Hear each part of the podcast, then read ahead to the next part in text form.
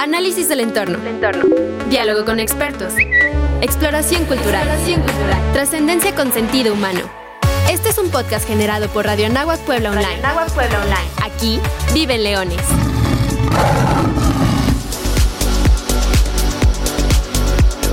En el programa de hoy hablaremos de un tema muy importante y básico para toda área, pero en especial para nuestra sociedad, la investigación y sus implicaciones.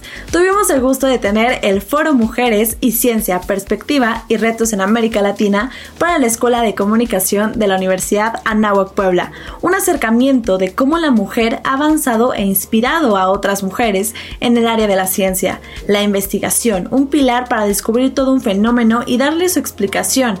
Platicaremos con las sobre cómo han utilizado la investigación para poder ayudar a diferentes causas sociales, sobre los retos en los que se han enfrentado en su trayectoria y mucho más. Las invitadas del día de hoy con una amplia experiencia y trayectoria en su área son Rosaura Raguex, Maya Quiche, socióloga, e investigadora en el área de estudios sociológicos del Instituto de Investigaciones Políticas y Sociales de la Escuela de Ciencia Política de la Universidad de San Carlos de Guatemala, con estudios de posgrado en Ciencias Sociales en la Facultad de Ciencias Sociales de la Universidad Nacional de Córdoba, Argentina, integrante de la Comisión de Asuntos de Género de la Escuela de Ciencia Política, militante y vicepresidenta en el Consejo de Juventudes Indígenas de Guatemala.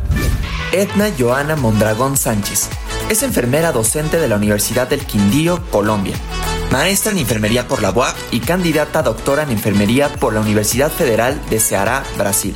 Es miembro de distintos grupos de investigación sobre enfermería de familia y atención primaria en salud en América Latina. Georgina Ruiz Toledo. Es doctorante en Ciencias de Política y Gobierno por el Instituto de Ciencias de Gobierno y Desarrollo Estratégico de la UAP. Maestra en Ciencias Humanas por la Universidad Anáhuac y licenciada en Administración por la Universidad Iberoamericana. Ha desarrollado estrategias de evaluación y diagnósticos en el marco del Programa Nacional para Prevenir la Violencia y la Delincuencia, PRONAPRED.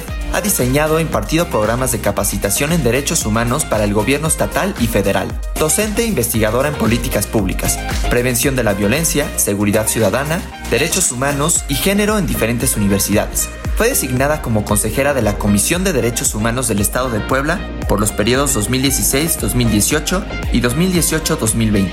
Actualmente dirige el Centro de Investigación Anáhuac Puebla. Foro Mujeres y Ciencias. Perspectivas y retos en América Latina.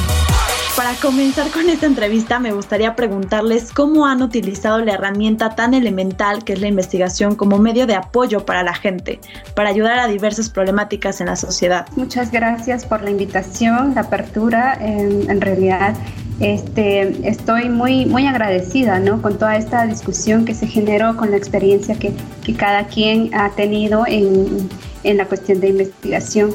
Considero este, fundamental, ¿no? Todas estas herramientas, sobre todo la socialización de las experiencias nuestras como mujeres eh, en, este, en estos contextos, ¿sí? Donde, digamos, eh, hay aún dificultades a pesar de varias luchas ya ganadas, ¿sí? Por mujeres, eh, por ejemplo, ingresar desde, digamos, en, las cuestiones políticas, pero aún falta muchísimo más, porque no es lo mismo decir paridad eh, y de ser conscientemente y críticamente respecto a la situación de eh, nosotras como las mujeres en nuestras eh, distintas, em, digamos, necesidades y, diversidades. Bueno, definitivamente la investigación lidera los diferentes procesos en los diferentes fenómenos que tenemos en cuenta.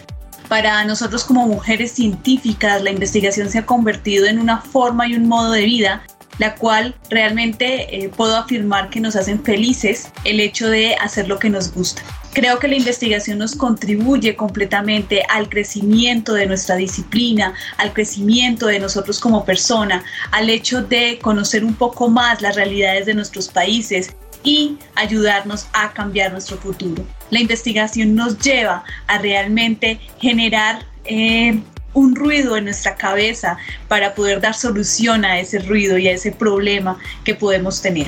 Creo que la investigación nos fundamenta y nos lleva realmente a un crecimiento completo como mujeres científicas. En mi caso la he utilizado a partir de los diagnósticos o de las evaluaciones concretamente en programas sociales que van enfocados a problemas sociales existentes. Ahí es donde yo he eh, no solamente percibido, sino he podido tocar la realidad con los datos a través de información válida y confiable que permite entonces, más allá de la reflexión, poder diseñar poder diseñar políticas públicas para todos. Eso es desde mi experiencia la contribución que se puede hacer desde la ciencia. Hay muchos ámbitos, ¿no? En mi caso es las ciencias sociales, concretamente eh, las políticas públicas de prevención de la violencia, los estudios de género, la seguridad ciudadana. Todo esto se puede acercar a la sociedad y motivar a la sociedad a que participe y a que sea corresponsable en este tipo de políticas, siempre y cuando los académicos estemos muy comprometidos desde el diseño, desde el inicio, desde, desde el proceso de inicio. Y esto solamente se da, bueno, pues de, de esta forma, ¿no? Investigando y, investigar más allá de lo que se cree que es como una apropiación nada más del conocimiento, la realidad es que es un quehacer. Uno aprende investigando así, investigando, haciéndolo, ¿no? Es el, es el día a día. Eh, uno se enfrenta a este quehacer todos los días y en gran medida es por gusto, lo han dicho también mis compañeras panelistas, ¿no? Es, eh, es por curiosidad, es por un interés sobre un problema específico que nos inquieta eh, o que nos afecta y también es mucho por, por, pues, por esta curiosidad y este deseo de cambiar la realidad o al menos la realidad cercana o al menos la realidad que nos, que nos inquieta o que nos molesta. Perfecto, pues muchas gracias por sus respuestas. Y ahora, pues, si nos podrían contar sus experiencias de cómo han afrontado sus mayores retos que se les han presentado en su trayectoria. Empecemos con la maestra Rosaura. Eh, yo considero, eh, bueno, uno de mis mayores retos es justamente no haber ingresado a la universidad como lo resaltaba, ¿no? En mujeres en mi país, si bien somos más del 50% en mi país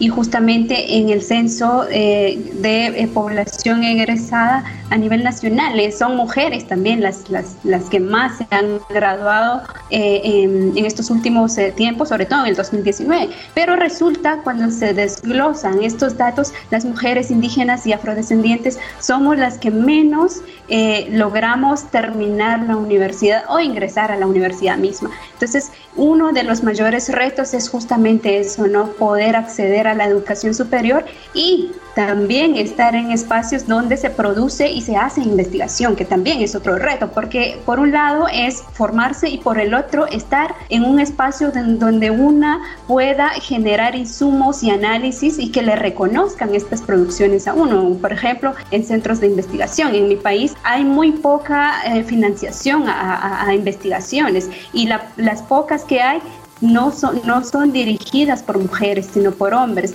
Y de las pocas que acceden las mujeres, pues no son visibilizadas. Entonces es un gran reto, ¿no? Poder hacer investigación en un país que eh, es demasiado violento históricamente, ¿no? Y que eh, pues eh, es importante estar en estas discusiones, sobre todo evidenciando nuestras vivencias y plantear posibles alternativas. Gracias. Muchas gracias maestra eh, Rosaura eh, por esas palabras. Yo creo que siempre es muy difícil presentarse y afrontar estos retos que se presentan y más como lo, lo dices en un contexto como en el que vivimos. Ahora vamos con la maestra Edna para que también nos conteste ¿Cómo ha afrontado estos, estos retos que se le han presentado en su trayectoria? Bien, eh, yo, yo he tenido en mi trayectoria dos retos muy grandes. El primero es el idioma. No hablo solamente del hecho de eh, el portugués con mi experiencia en Brasil, sino hablo del el español mexicano y el español colombiano. No ha sido fácil realmente eh, hacer algunas interpretaciones en investigación cualitativa con relación a los significados que puede tener cada una de las expresiones. Entonces, para mí ha sido un reto realmente eh, grande eh, el hecho de realizar este tipo de investigaciones en estos países. Y el otro reto ha sido la parte de adaptación. Nosotros como investigadores necesitamos entender y adaptarnos a las realidades que vivimos en cada uno de los países y en cada uno de nuestros contextos. Entonces, eh, el, de, el, el, tener un, un, don tal vez de adaptación a las diferentes situaciones ha sido un reto el ser investigadora a veces me ha tenido que alejar de mi familia durante varios años, pero eh, definitivamente la recompensa va en, el gusto de hacer lo que nos gusta, lo que, lo, que, lo que nos agrada en la vida pero eh, nada es fácil con relación a querer cumplir nuestros objetivos, pero nos hace realmente felices el resultado de ellos posteriormente. Entonces creo que eso ha sido uno de los mayores retos al ser investigadora el tener eh, tanto el idioma en la interpretación y el poder de adaptación a tener que alejarme de mi familia en muchas oportunidades. Ahora continuamos con la maestra Georgina para que también nos cuente los retos que ha atravesado. Si yo les contara, son muchos retos por lo que, por lo que vemos, ¿no? Sí, sí, es, es verdad. Yo escucho ahorita a mis compañeras panelistas y, y me vienen a la cabeza una lista de, de retos, o sea, eh, que a lo mejor ya ni siquiera tenía presentes. Y hoy me lo ha recordado eh, la maestra Rosaura de, entrada, el tener acceso a la educación es un reto. Posiblemente eh, en la esfera eh, que nos rodea en este momento, eh, en la universidad pudiéramos pensar que eso no es un reto, que es, es, sencillo, ¿no? Todo es cuestión de pasar un examen de admisión, pero la verdad es que no es así. para quienes nacimos o crecimos en un lugar donde no hay universidades, sí es un reto. Sí es un reto salir de ese lugar, sí es un reto llegar a una universidad y todavía es un reto mayor llegar a una institución privada. Eso es un privilegio. Yo creo que más allá del reto es un privilegio. Entonces, para quienes lo hemos tenido y quienes hemos logrado esa meta, pues es, es un agradecimiento que tendremos a la vida, yo creo que siempre, ¿no? El haber tenido la oportunidad de estudiar en una institución privada y como mujeres tener acceso al conocimiento en, en un país como este y en, eh, eh, para las mujeres que nacemos en lugares pequeños, es la verdad es que es un privilegio. Y por otra parte, bueno, pues poder acceder a un programa de alto rendimiento que la verdad, se los confieso, nunca me lo planteé. Eh, a lo mejor lo soñé, pero sí ha sido sí ha sido un regalo de la vida poder ingresar a un programa PNPC, eh, pasar por todo lo que implica entrar a un programa así y más para una persona que viene de instituciones privadas, eh, entrar a la universidad pública también tiene sus dificultades eh, intelectuales y esos retos se, se van superando siempre.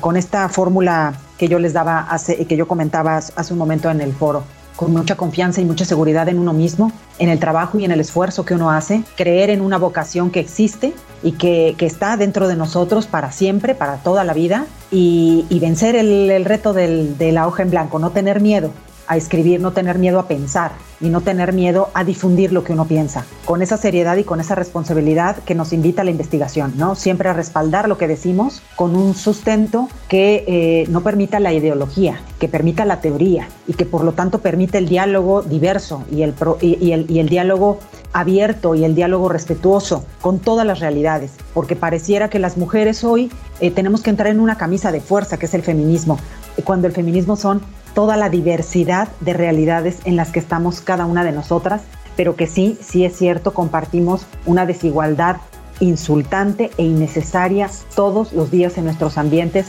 eh, de toda la vida, desde niñas, ¿no? Yo creo que crecemos así. Entonces, pues son muchos retos, pero a lo mejor hoy ustedes en la Universidad de Anáhuac nos han, nos han puesto a recordar cuáles han sido los más relevantes en nuestra vida, en nuestra experiencia personal. Muchas gracias, maestra Georgina. Yo creo que es impresionante cómo a veces la gente em, tiene la mentalidad de que las personas exitosas han pasado por un camino plano, que no han tenido varios obstáculos o retos. Y no, yo creo que aquí el, el mensaje y lo que yo creo que ustedes quieren transmitir a nuestros radioescuchas es que no se den por vencidos por esos retos, que los afrenten, porque finalmente la pasión, por en este caso que es por la investigación, pues va a salir adelante. Para ya finalizar con esta enriquecedora entrevista, ¿nos podrían dar un mensaje a nuestros radioescuchas de la importancia que tiene la investigación para todo ámbito y por consecuente crear una sociedad más avanzada? Empecemos con la maestra Rosaura. Antes que nada, agradezco el espacio, la invitación para poder este, plantear nuestras experiencias, nuestras eh, em, eh, formas de, digamos, haber transitado ah, para, digamos, llegar a ser investigadoras. Creo que, como bien lo resaltaban las compañeras, pues desde eh, como ser humano, pues hemos tenido la, la experiencia de buscar, de conocer, de, digamos, diversas maneras. Em, considero que es fundamental la investigación porque de esta manera eh, podemos eh, no solo comprender, ¿sí? sino también eh, dar eh, propuestas, alternativas, rutas para abordar las diferentes problemáticas o diferentes cuestiones que se desconozcan. Creo que es una ruta súper importante en, en, digamos, en todos los niveles. Es importante que la investigación se inicie desde la primaria, que no sea solo, digamos, hasta la universidad. En la universidad, pues, nos, nos, va, nos va a aportar teorías ya más concretas, pero es importante que la investigación se dé desde los niveles primarios de, de educación. Este, bueno, por mi parte diría eso y muchas gracias por, por, por, el espacio. Para mí ha sido un honor haber estado con compañeras con una trayectoria increíble y, y una universidad que está eh, abierta y una escuela que está abierta para escuchar y hacer estas discusiones también. Gracias. Muchas gracias, maestra Rosaura. Ahora continuamos con la maestra Edna.